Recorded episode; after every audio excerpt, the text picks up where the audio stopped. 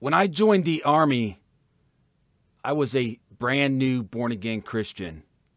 The Lord saved me on October 31st, 1993, and then I left for basic training in March of 1994. Little did I know that I would serve for 22 years in this same Army. And before I left for training, there were many Christians that were concerned that this service would hinder my faith. Well, all I know is this that if this service was able to hinder my faith, I had no faith. And then there were those who did not believe and still do that the army is not a place for Christian service. Well, all I have to say is tell that to the Lord and the Roman centurion.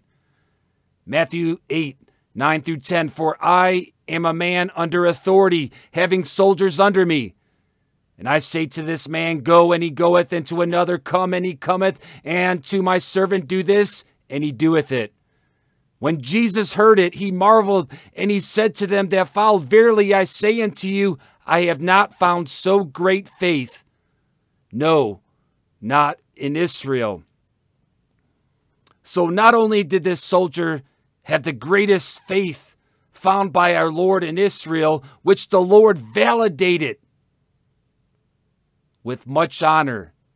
He told the centurion to keep on his way. In other words, carry on within this profession that I have called you to, and to keep exercising the great faith that I have given to you while you're serving.